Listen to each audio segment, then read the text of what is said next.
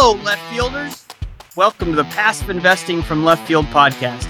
We are building a community of investors who are interested in acquiring real assets that produce real cash flow.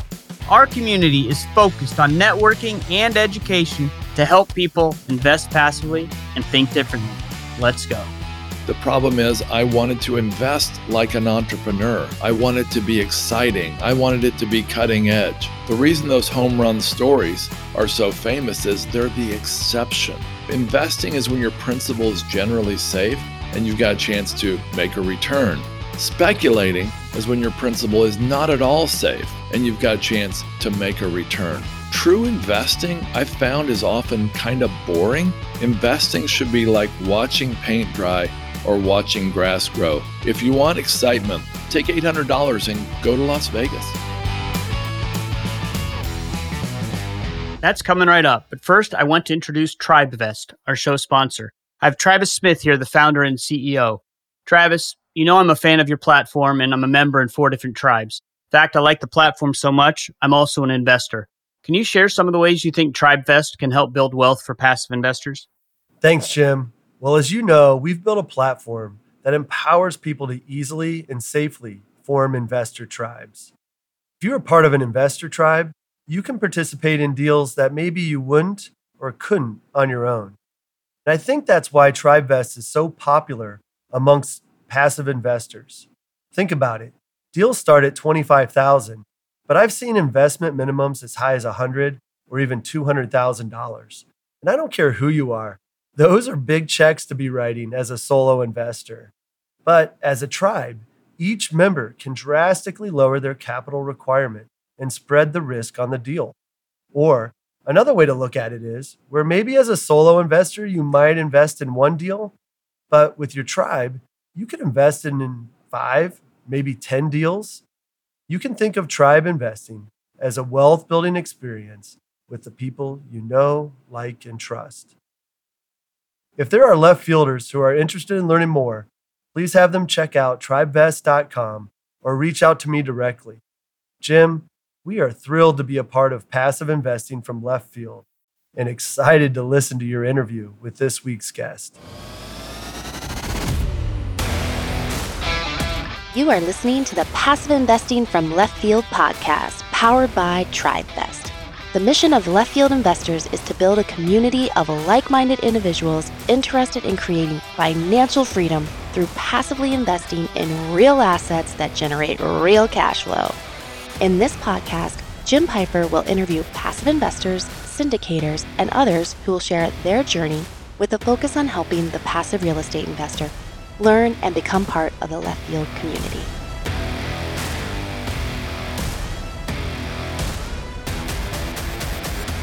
This is Jeremy Roll, and you're listening to the Passive Investing from Left Field podcast. We're very pleased today to have Paul Moore with us. He is the founder and managing partner of Wellings Capital, a real estate private equity firm focused on mobile home parks and self storage facilities. He's also an author, a podcaster, and a regular contributor to Bigger Pockets, and an experienced real estate investor. And one more thing I found out um, he's an Ohio State Buckeye like me. So, uh, welcome, Paul, to the uh, Passive Investing from Left Field podcast. Hey, it's great to be here, Jim. Thanks. And uh, so the way we like to start here is just by getting a little bit of uh, your history, your journey, how you uh, how you started, and how you got to where you are. I know that's a big question, but if we can start there, that'd be great. Well, that's kind of lengthy at my age, but uh, yeah, I started out by getting an engineering degree, which was my first mistake, and uh, just because I was great in math and science didn't mean that's what I really should have been doing. I should have been in some kind of marketing or investments. So I got an MBA at Ohio State, and that was in '88 uh, went to Ford Motor Company for five years, had my own company for five years, uh, was finalist for Michigan Entrepreneur of the Year a few times, and then sold that to a publicly traded firm, moved to Virginia, started investing in real estate. And I got really involved in active real estate investing, you know, flipping houses, and found out that, you know, every time we flipped a house, we had to go find another one to flip. I wasn't really building long term passive wealth. And then we started flipping waterfront lots at Smith Mountain Lake in Virginia. And again, found out I had to go find another piece of land every time. And then I started an online real estate firm that's still running right now, generates leads for realtors at Smith Mountain Lake. And again, we have to keep finding a new lead and a new buyer or seller every time. But over those years, you know, and I also built some houses and did some other things like that, did a small subdivision. But over the years, I wanted to know where, how do I get into commercial real estate? It seemed daunting. Like, where was the on ramp? Who would I trust? How would I get started? Would I need millions of dollars to do that? I didn't know.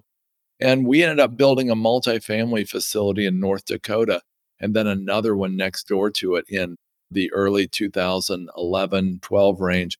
And learned about commercial real estate, still didn't understand what I want to call the magic formula of commercial real estate that makes it so powerful. But I ended up getting launched into multifamily investing, wrote a book on multifamily, and that's how I got on the road to where we are now.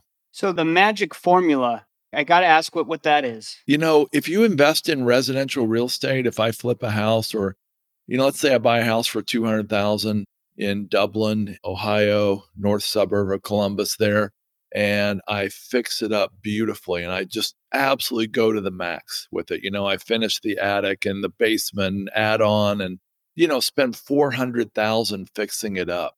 And now I got 600,000 in it. I'm hoping to sell for a profit. If that's a $300,000 neighborhood, honestly, I probably won't be able to sell that for even break even because residential real estate's based on comps. And I think that we all inherently understand that. But commercial real estate's not at all. It's based on math. And of course, the math is that the value equals the income divided by the rate of return. Another way of saying it is that the we're buying when we buy or sell commercial real estate, it's valued based on the cash flow stream. And that's the net operating income divided by the cap rate. And so, if we can increase the net operating income, we can effectively force appreciation. And if we can somehow compress the cap rate, and there's a couple ways to do that sometimes, then we can also force a lot of appreciation. And then when we add safe leverage in, it just makes it all the better. And so, commercial real estate, and I think one of the reasons the Forbes 400, the wealthiest people in America and around the world invest in commercial real estate, is this formula, whether they understand that or not, that you can actually force appreciation. It's very, very powerful. I've got lots of examples of this, of how this has been done and how it's really impacted my investors and my career as well. Can you explain what you mean by compress the cap rate and also force appreciation? Yeah. So, again, the formula is value is the net operating income divided by the cap rate. And the cap rate is the rate of return that you would expect on an investment like this. In fact, it's the average rate of return without leverage for this type of asset in this condition, in this location, at this point in time. And so the cap rate used to be like 8 or 10%. People would expect an 8 or 10% return on their real estate. Well, as that number has shrunk, as it's compressed down to where it is now, and it's sometimes as low as four, sometimes as high as 6%, four to 6%, let's say. That means that the numerator in that equation is the net operating income, the denominator is the cap rate. Therefore, if you shrink the cap rate, in other words, you're expecting a lower return on investment, you're raising the value of the asset. Simple example if I have a million dollar asset that produces a hundred thousand a year in net operating income, not including the debt service. That's a 10% cap rate. Now, if I say, okay, I want to make this $100,000, I really want to make that much a year. How much am I willing to pay for that? Well, now people will pay at a five cap or 5% cap rate. They'll now pay me 2 million instead of the million I said before. Let's say I bought it for a million 10 years ago. They'll pay me 2 million for that income stream now. Like I said, commercial real estate's about buy, buying an income stream. And so they pay a five cap. In other words, 5% cap rate, $100,000 divided by 5% is 2 million. That's the value of that asset now. You talked about forcing appreciation. What, what does that mean? Yeah, so forcing appreciation would be just if you can compress the cap rate, which I haven't even given you. Let me give you a quick example of how to compress the cap rate. You buy it from a mom and pop seller who says, Yeah, I'll be happy to sell it for an eight cap, an 8% cap rate. And that's actually fair, let's say, based on the condition, the location, how poorly it's run. you might be able to buy that for an 8% cap rate. But if you can make it beautiful, fix it up, clean it up, make it into sort of a franchise, if you will, like, you know, just make it run professionally, then you can maybe sell it for a 5% cap rate. So you've done two things there.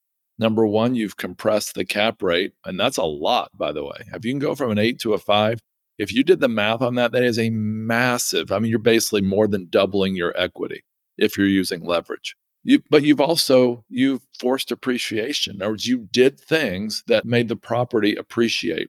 The main way to do that, that we're focused on that denominator, but the easiest and most obvious way to do that is to increase the value of the numerator, to increase the net operating income. Here's a quick example.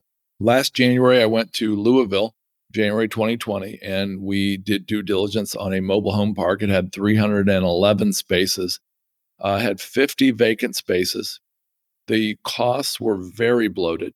They were passing, they were paying for the utilities out of the pockets of the owner the owner hadn't been there in at least five years since her husband had passed away. She lived two or three states away. And overall, it was just incredibly under, you know, it's just undermanaged. Oh, the, the rents had gone up in years, and all the rents of the neighboring mobile home parks were about 35% higher. So our operating partner bought it. We invested in it for $7.1 million. That's three and a half million in equity and about three and a half million, a little more than that in debt. Okay, so about 50 50, pretty safe. The operator went in and he raised rents some, not a whole lot, because you don't want to do that in a mobile home park immediately, but he raised rents a little. He actually dramatically cut operating expenses.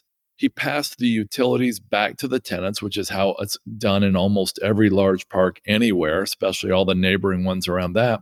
And then he started to fill up those vacant spots. So he dramatically increased the numerator of our equation, the net operating income. Then he was able actually to sell to someone who was a long term holder. So while he bought at a 7% cap rate, I think he sold at a 5. So he compressed the denominator as well. And he didn't actually plan to sell it, but he was hoping to get it to a value of 13 million in 3 years, up from 7.1 million, which would be a massive feat. Well, he actually got an offer of 15 million on it after owning it for only six months. And so he sold it. We closed right before Christmas for 15 million. The uh, IRR, the internal rate of return on that was 347%. In other words, we more than tripled the investor's money uh, in just less than a year. That's forcing appreciation, Jim. Right. And, and that makes all the difference. You're not waiting. And that's what I like about commercial real estate as well, is you're not waiting for the market to determine the value of your property, but you can determine the value of your property by doing the upgrades and the things you need to or cutting expenses. And, and that's the beauty of commercial real estate. Right. So you mentioned mobile home parks, um, but you started in multifamily. And now, I, from what I understand, you're doing mobile home parks and self storage mainly. So can you talk a little bit about the switch from, you know, you started in the flips, you did some development, then you did multifamily.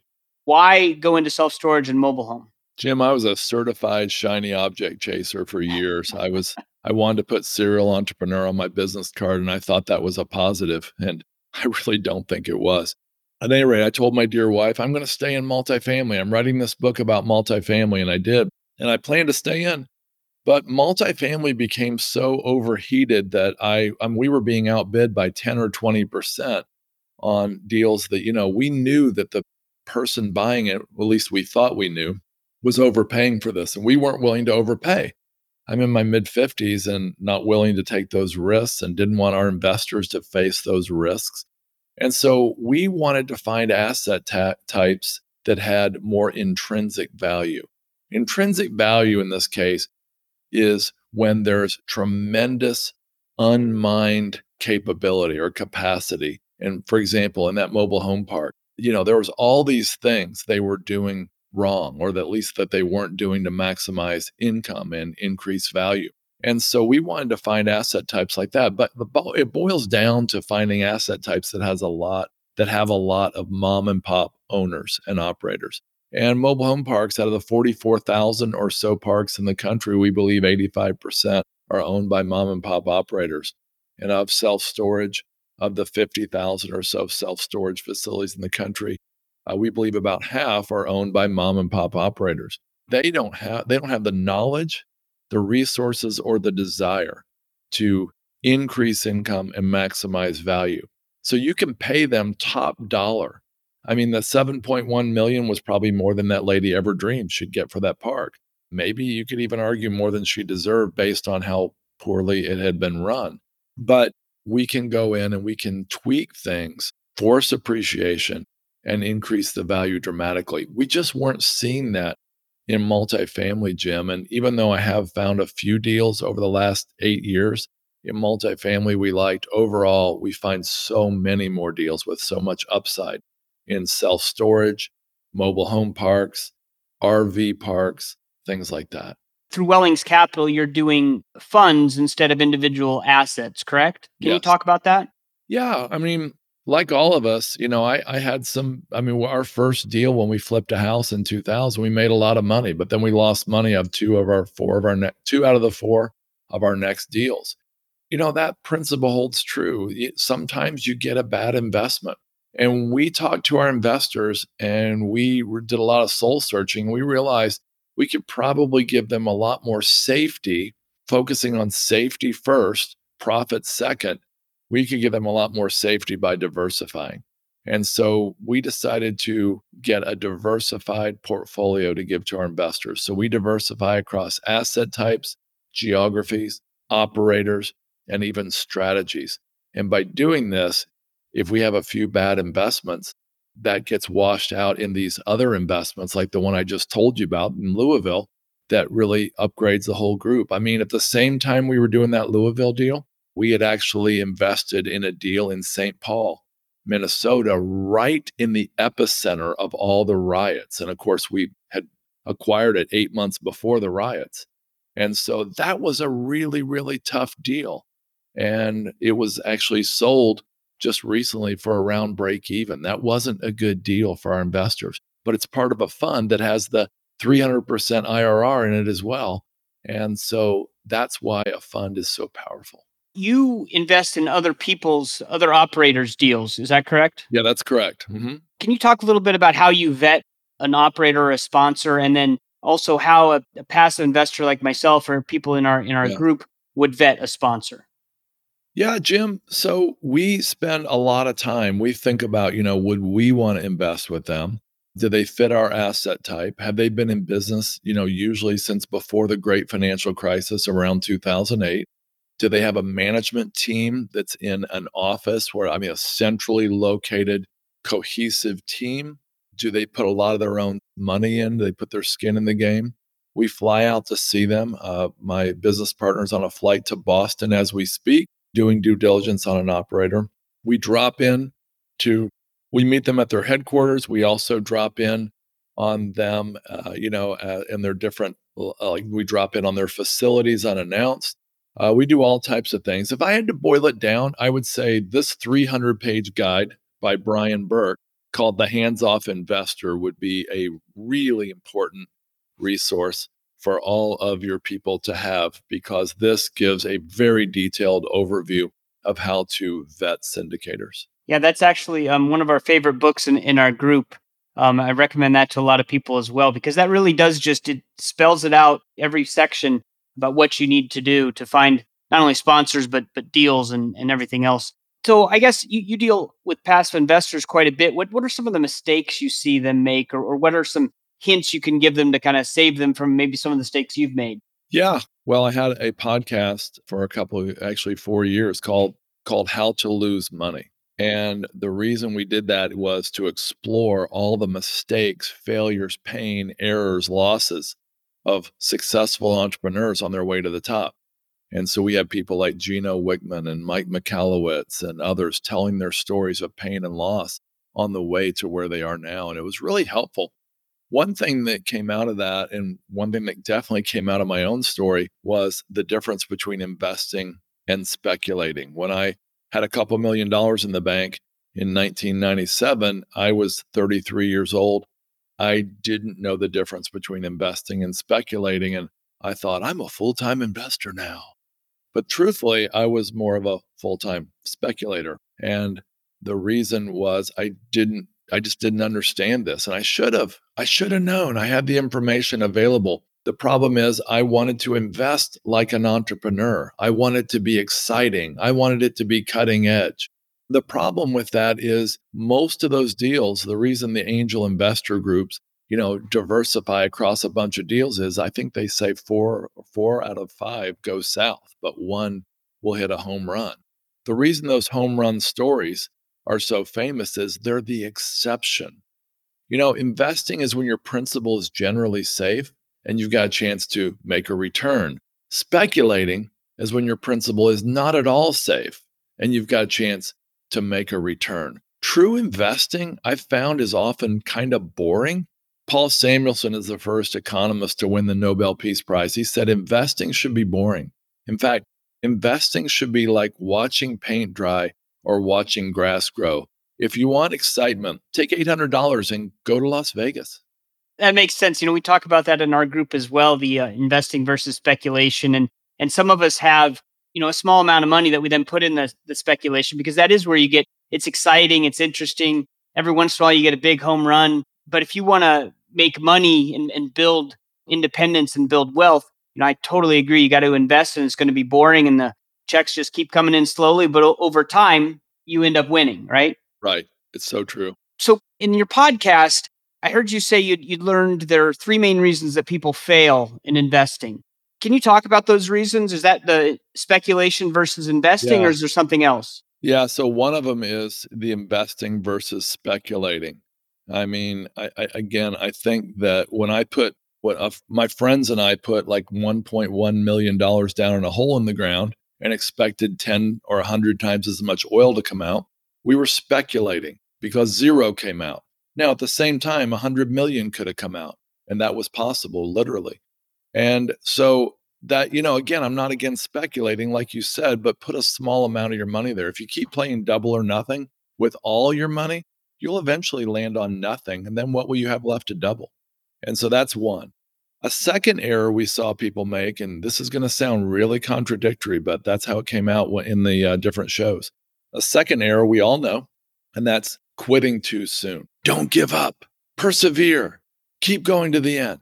Never quit. That's the message we get on the posters on our office walls. And that's a great message. And that's really true. And some of our operators told these amazing stories about how they never quit and then they eventually hit gold. That was great.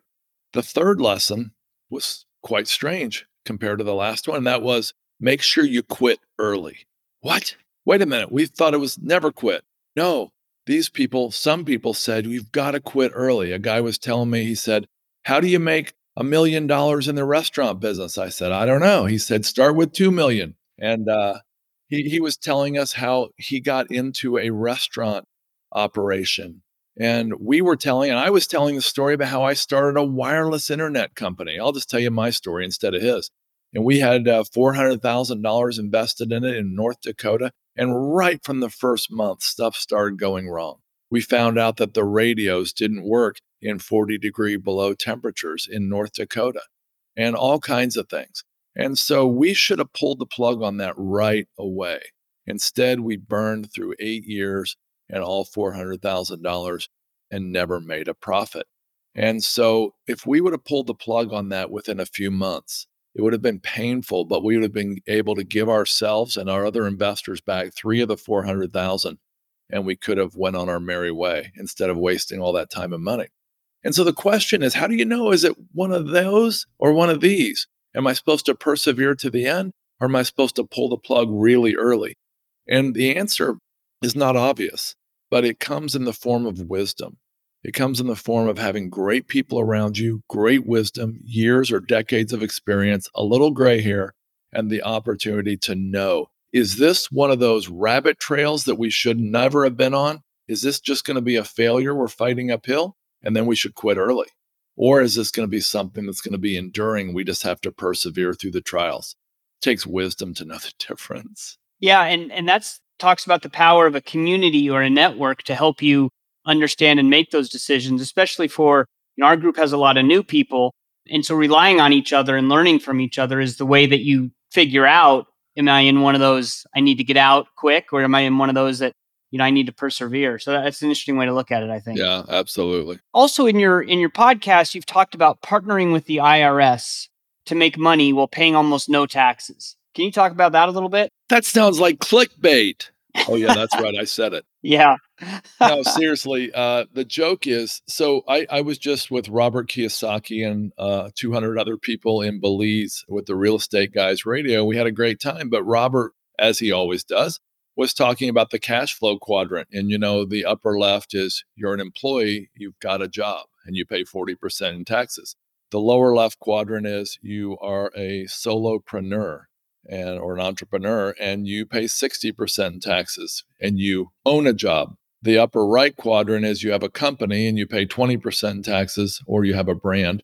And then the lower right quadrant is you're a real estate investor, passive investor, hopefully, and you pay zero in taxes. So we are always amazed at the power of commercial, but all real estate uh, with the right tax strategy in place to save on taxes. I mean, last year I had a very large gain the afternoon of December 31st. And I was scrambling all the way into New Year's Eve trying to donate a little more money to charity and trying to buy this tax write off thing and all this. And then I said, wait a minute. I mean, actually, it took me a few months to realize it, but like in February, I'm like, wait a minute, why did I worry about all that? I mean, I wanted to donate to charity anyway, don't get me wrong, but I'm a real estate investor. I'm not going to pay taxes, most likely, not much anyway. And that's true. Commercial real estate is a powerful, powerful way. If the if the American public knew how little, and they they're starting to realize, I think, commercial real estate investors pay in taxes, I think we'd have another tax revolt on our hands. Another question for Travis Smith, the founder of TribeVest. Travis, I often talk about group investing and how it can ease someone into passive investing because they're investing with other people. Can you talk about the power of groups and how TribeVest can help new investors get started in syndication investing? I love this question because it reminds me of why we started TribeVest. My brothers and I saw real estate as a way to hack wealth without having to give up our day jobs. And despite not having any real estate investment experience, we found confidence as a tribe and that we'd be making decisions together. We were up for the adventure. We valued the idea of learning and growing together. But we had a more obvious problem than lack of experience. We lacked capital. We had good incomes, but didn't have the lump sums of money to break into syndicate investing. We each committed to contributing $500 monthly. And that was our breakthrough. As a tribe, the capital added up fast. And it wasn't long before we had our first experience in true wealth building. We were now part owners of a physician's office building in beautiful Pasadena, California. And we've been building wealth ever since. So, yes, TribeVest is a great tool for people to ease into passive investing because it makes it so easy and it helps you take the most important step the first one. If you start pulling capital, the deals will come. Jim, we realized that if our tribe could do it, any tribe could. By forming and funding our investor tribe, we secured a future we could have never imagined. It really did change our lives. You invest in a fund, and, and so in our group, we've had a lot of conversations lately about state taxes. Because if you invest in a fund, you don't know necessarily which states you're going to be in, and you could end up having to file taxes in, in multiple different states. Can you talk about how how you manage that and how you think of that when you're when you're going into a new investment? I mean, do you do you think, well, if I have to do three di- different sets of tax returns in three different states, that's going to eat away at my returns, or how do you manage that? No, it's true. That's definitely one of the disadvantages to investing in a diversified fund. And if that bothers you, listener, I would say don't invest in a fund because there, you know, I mean, we have 20 some states we're involved in, and the K1 might be 45 pages. Now, that being said, though we're not tax advisors, and Jim, I assume you're not either, I will say that every CPA, tax strategist, tax advisor has told us that investors typically only need to file in a few states.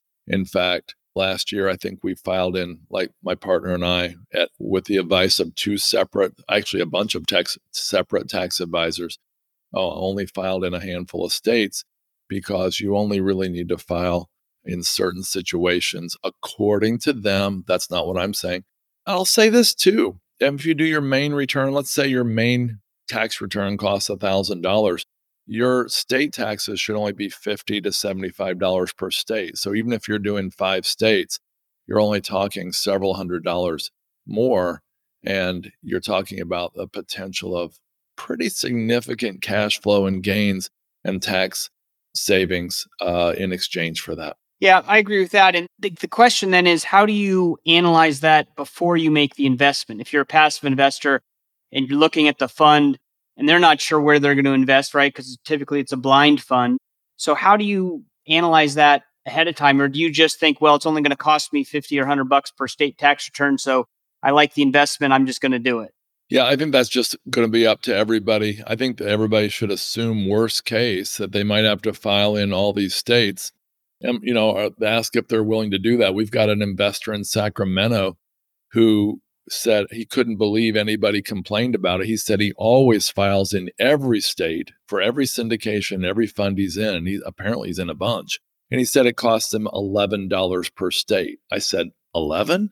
He said, yeah. He said, I file it myself. I think it was called freetaxreturnusa.com. That's probably not exactly right, but something like that. He said you file your tax return for free and then you pay him 11 bucks each to file state returns. And um, he said that's how he's been doing it for years. And uh, so I don't have an answer for that. That's one of those questions that we just don't feel like we answer very well. But I can tell you that our investors in general in funds that are doing well aren't complaining about that too much. Another problem with funds, I'll tell you this, is that our K1s are a little bit late.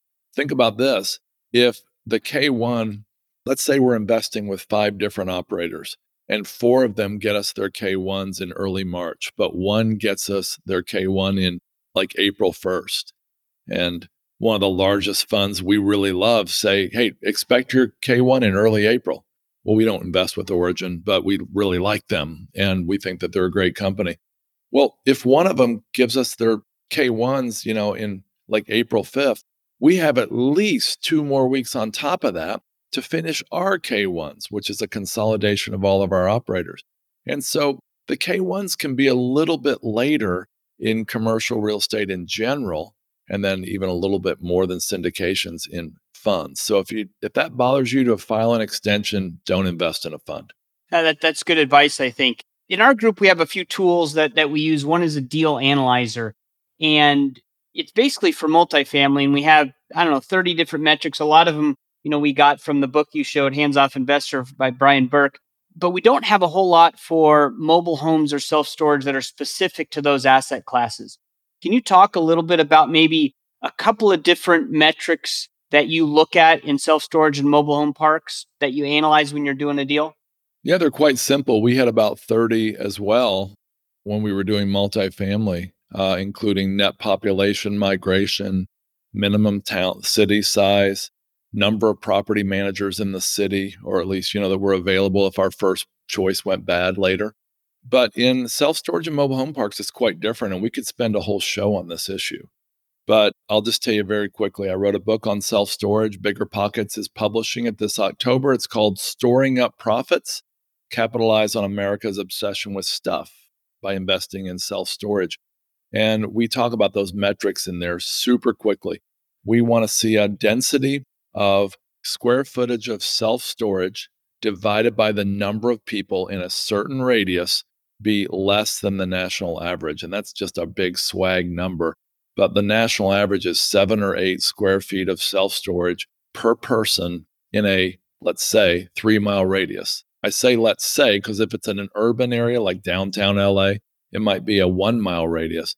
If it's a very rural area, it might be an eight mile radius, but let's say a three mile radius for a typical, you know, Dublin, Ohio, Hilliard, Ohio, something like that, you know, just your typical suburb. Three mile radius, we want to see about seven square feet per person or less. Now, if it's like two square feet per person, that's a great place to invest because it's undersupplied. We also want to see it be on a main road.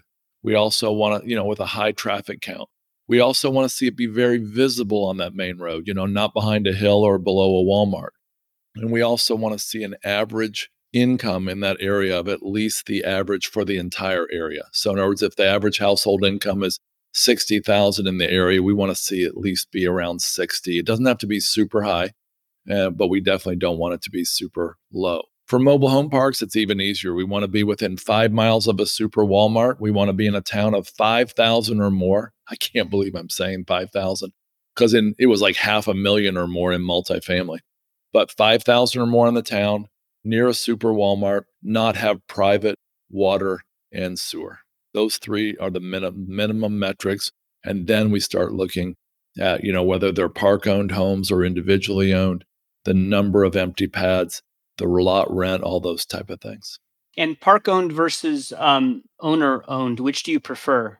Mobile home park, uh, Fannie Mae, Freddie Mac, almost anybody in the mobile home park business prefers just leasing dirt. So we want those homes to be tenant owned. Now, if they're, if, let's say it's a 100 pad mobile home park and 20 or 30 are owned by the park, that's doable as long as we have a reasonable belief that we can sell those 20 or 30 to the tenants as soon as possible because we want those tenants involved.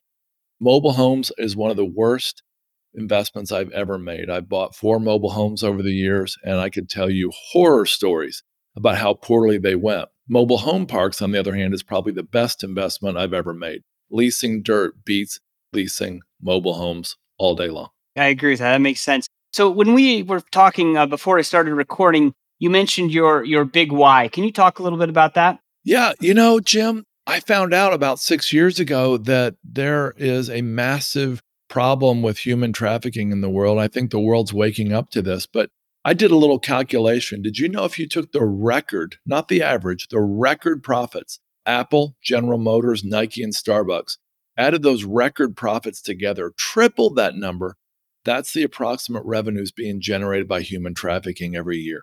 And I'd like to believe that if I was alive in the 1800s, I'd be an abolitionist fighting against slavery. And if I would have been an adult in the 1960s, I'd have been fighting for civil rights. Well, this is a civil right. This is slavery and it's happening right under our noses. So, Wellings Capital is formulating a plan to where investors who invest with us, everyone who invests, we're going to free a slave. I don't want to say like in their name, but they're going to basically, we're going to out of our pockets take our piece of our profits connected to that investment, free a slave, and then we're going to let that investor know hey, here's some other opportunities for you to learn more about how you can help fight this huge problem. That's great. That's really great. Can you tell our, our listeners maybe how they can get involved? I'd say the simplest thing would be for them to go on YouTube or online and rent the movie Nefarious. That's N E F A R I O U S. Nefarious. It's put out by Exodus Cry. And then check out exoduscry.com. They're doing stuff to try to convince governments to change the law, convince the public to change their attitude, and also to free and rehabilitate people that are trapped in slavery. Well, that, that's great. I will put that all in the show notes, and I appreciate you sharing that with us. The last question I usually ask is Can you give our listeners a, a podcast that you listen to? Um, hopefully, real estate related, but it also could be other, just, you know, your favorite podcast or two.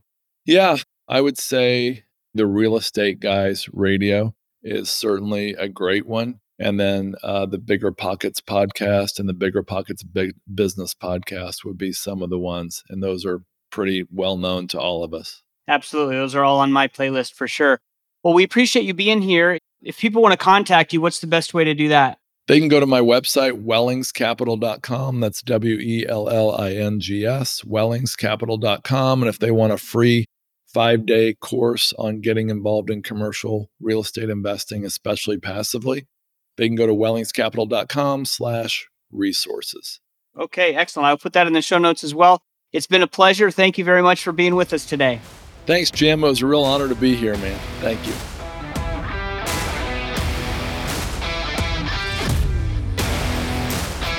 I enjoyed my conversation today with Paul. One thing that really stuck out to me was how he looks at commercial real estate. It's about buying an income stream and working to increase that. And I really think that works into those of us who are investing for cash flow, that's what you're doing. You're buying an income stream. But even if you're investing for appreciation, you're buying and trying to improve the income stream so that you can get a better sell price at the end. or you, so you can refinance. So I just thought it was a really interesting look at commercial real estate. He also sees significant opportunity in self storage and mobile home parks.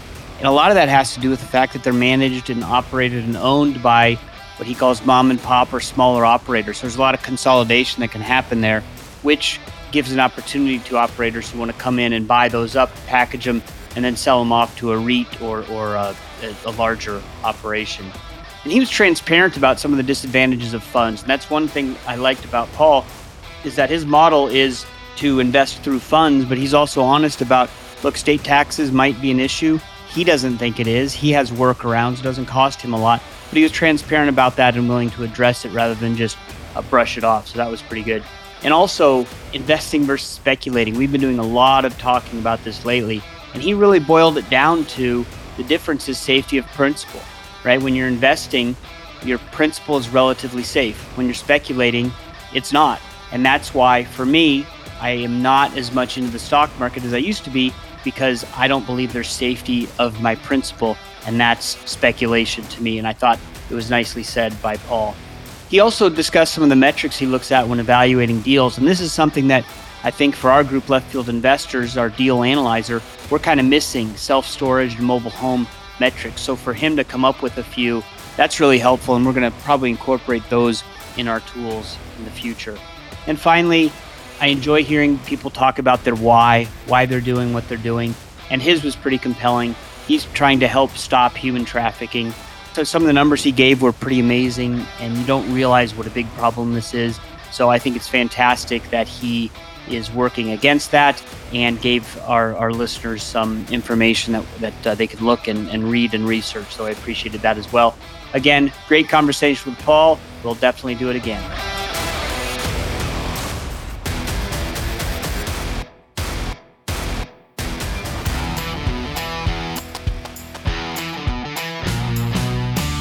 Thanks for hanging out in left field with us today. If you're interested in becoming a left fielder, you can find us on the World Wide Web at www.leftfieldinvestors.com or you can send me an email, jim at leftfieldinvestors.com. Thank you for listening to the Passive Investing from Left Field podcast. If you enjoy the show, please go to Apple Podcast or wherever you listen to podcasts and rate and review the show. This show is for entertainment purposes only. Nothing said on the show should be considered financial advice. Before making any decisions, consult a professional. This show is copyrighted by Passive Investing from Left Field and Left Field Investors. Written permissions must be granted before syndication or rebroadcasting.